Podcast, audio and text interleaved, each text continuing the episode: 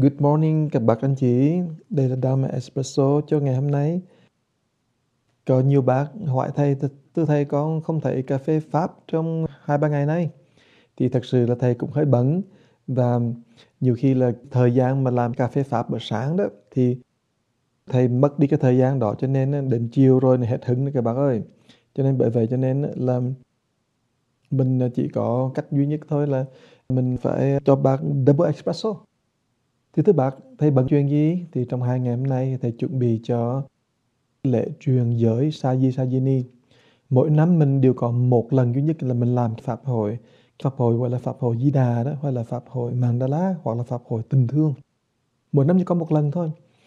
Nếu các bác theo dõi Hội Tiêu Biểu Phụng Sự từ năm 2002 đó, thì năm nào đó mình cũng có vía Quan Âm này, mình làm vía Di Đà, mình còn làm vía Phật Đản nữa các bác. Và rồi mình còn làm lễ Vu Lan nữa, mình làm đủ thứ lễ cả. Mình có cái lễ rửa tay lúc mà làm lễ Vu Lan, hoặc là lúc ngày lễ Mother Day đó thì cũng làm lễ rửa tay nữa. Tức là mình làm rất nhiều lễ nghĩa để mà ăn mừng, chúc mừng cái đẹp của Phật Pháp. Đó là một cái rất là quan trọng trong vũ trụ con người của mình, trong cái văn hóa Phật giáo. Chuyện mà mình là có vía và mình có lễ lạc đó, đó là cái chuyện nên làm. Bởi vì nó cho biết đó, là từ bi hỷ xả, cái hỷ đó nằm ở chỗ nào, là cái chỗ là mình celebrate, mình vui với nhau và mình vui trong cái đạo Pháp. Chứ không phải là mình vui ở trong cái đặc tính là mình hoàn toàn quên đi Pháp vị. Mình trở nên là, mình gọi là trì lạc, không phải. Mà mình vui trong cái vui của Pháp. Bởi thế cho nên là trong nhà Phật có rất nhiều cái lễ nghi mà mình gọi là ngày vía Đức Phật. Thì mình vui với Phật và mình vui với những người ở trong nhóm tu học của mình. Thưa bác, nhưng mà từ những thuyền đó, mình bớt lần và mình giảm lần. Bây giờ mình chỉ còn làm một cái duy nhất thôi là Pháp hội Di Đà. Thì đấy cũng là một liên tục luôn, là trong 3 ngày mình làm Pháp hội, cũng là 3 ngày mà mình celebrate, mình vui với nhau. Nhưng mà đồng thời trước đó là mình có 7 ngày. 7 ngày này gọi là 7 ngày mà mình gọi là xuất gia vì tha hay là xuất gia đoạn kỳ. Xuất gia đoạn kỳ có nghĩa là thời gian xuất gia nó rất là ngắn. Mình nói về thời gian thì gọi là đoạn kỳ ngắn hạn thôi. Nhưng mà nói về cái nội dung thì mình phải nên nói là xuất gia vì tha. Bởi vì cái nội dung là mình xuất gia cho một người nào đó. Thì thưa các bác, đây là một trong những cái major event, một cái sự kiện mà gần như là chính yếu nhất của Hội Tiêu Biểu Phụng Sự. Mỗi năm mình làm có một lần thôi. Và mình mong rằng tất cả các bác nào là thành viên Hội Tiêu Biểu Phụng Sự thì mỗi năm đó, thì mình để cái thời gian mình trở lại, giống như thử là cái thời gian đó là mình trở lại đóng góp vậy đó. Mình đóng góp cái gì? Đóng góp quan trọng nhất là cái tình thương và thứ nhì là cái định lực. Đó là 2 cái nội dung mà quan trọng nhất để mà xây dựng Hội Tiêu Biểu Phụng Sự các bác. Tại vì nhiều bác nghĩ rằng là Hội Tiêu Biểu Phụng Sự phải cần tiền bạc mà xây dựng. Nhưng mà thật sự tiền bạc là thứ yếu. Cái chính yếu đó chính là cái tình thương và cái định lực. Cái đó là 2 viên gạch đó, 2 cái trụ cột đó mà nó quan trọng nhất để mà xây dựng Hội Tiêu Biểu Phụng Sự. Bây giờ cái trụ cột thứ 3 đó, mà để xây dựng Hội Tiêu Biểu Phụng Sự là cái văn hóa. Mà cái văn hóa đó là cái văn hóa của Đạo Bồ Tát, là xúc tục nhập thể. Cho nên 3 cái đó nó cộng lại đó, nó sẽ tạo thành cái Hội Tiêu Biểu Phụng Sự. 1 là cái tình thương, 2 là định lực và 3 là văn hóa xúc tục nhập thể. Nhưng mà bây giờ mình nói cái văn hóa tình thương và văn hóa định lực thôi đó, 2 cái đó là 2 cái mà mình gọi là cột trụ căn bản nhất.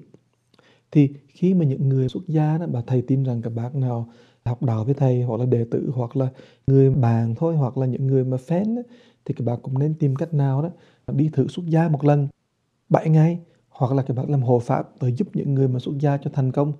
Thì như kỳ này đó, thì mình lên trên núi rất là đẹp. Trên con đường đi mà từ ở bên Orange County mình đi lên con đường 60 đi qua miền Đông đó bạn, rồi mình đi vào con đường 243, con đường lên cái Idlewild, cảnh thông rất là đẹp. Nó đẹp đến cái độ là thầy phải ngưng xe 3-4 lần về thầy Hàng Đức đứng ra chụp hình thở để cảm nhận rằng là cái núi trời nó quá đẹp, nhất là cái núi trời mùa đông này đó, nó nhẹ nhàng, không khí nó thanh thản làm sao, nó thoáng làm sao, làm cho mình cảm nhận rằng là nhiều khi mình ở trong vũ trụ của vật chất, ngày nào cũng đối diện với computer, ngày nào cũng ở trong sở làm, ngày nào cũng đi ra, là mình đi vào trong thương trường, thương mại đó, hết Walmart thì cũng tới trong South Court Plaza này nói, nhưng mình không biết rằng là chỉ có 5 phút, 10 phút hoặc là 1 giờ đồng hồ thôi là mình sẽ thấy được cái bầu trời không gian vô tận. Thì thưa các bạn đó, lòng thầy sung sướng mà thầy Đức đó, thầy Hằng Đức cũng sung sướng vô cùng. Hai thầy đều là chụp hình và nhìn cái quang cảnh xung quanh mà mình thoải mái vô cùng. Thì thưa các bạn đó, mình muốn tất cả những người tu đó cũng có thời gian thoải mái vô cùng, nhìn ngắm trời đất, sung sướng vô cùng với cái đẹp của đồi núi, để mình biết rằng đó là mình xuất gia đó, là mình trở lại như cái thời Đức Phật. Thời Đức Phật thì sợ là núi rừng nó không đẹp như cái thời bây giờ đâu.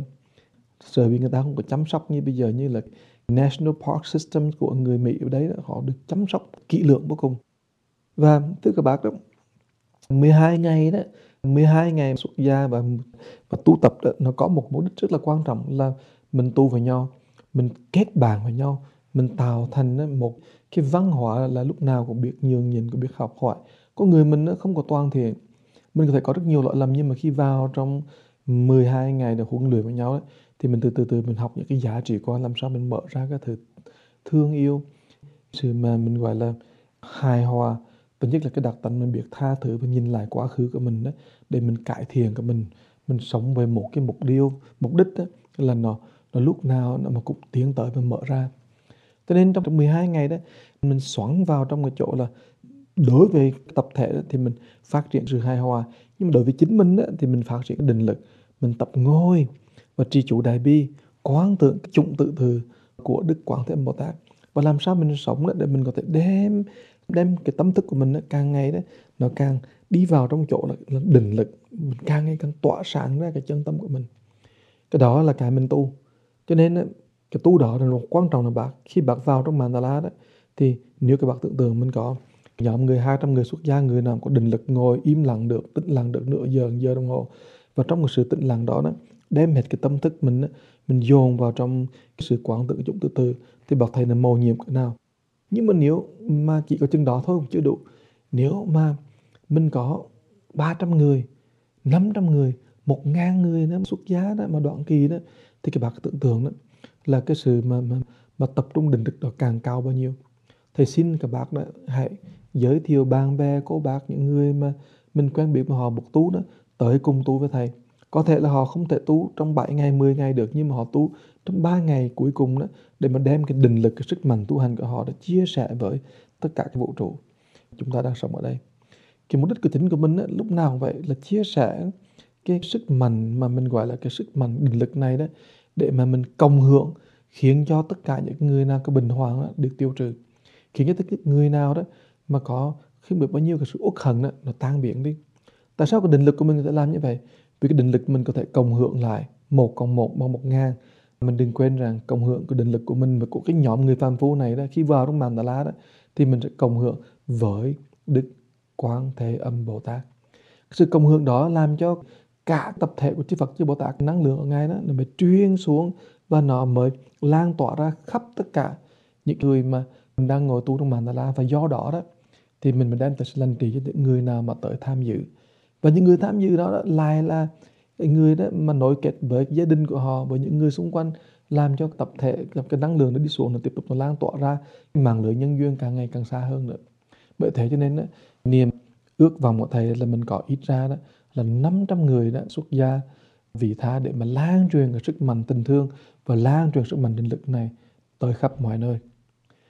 Hôm nay là ngày đầu, tối hôm qua là mình đã truyền cái giới, và mình có hơn 270 sa di thọ giới rồi.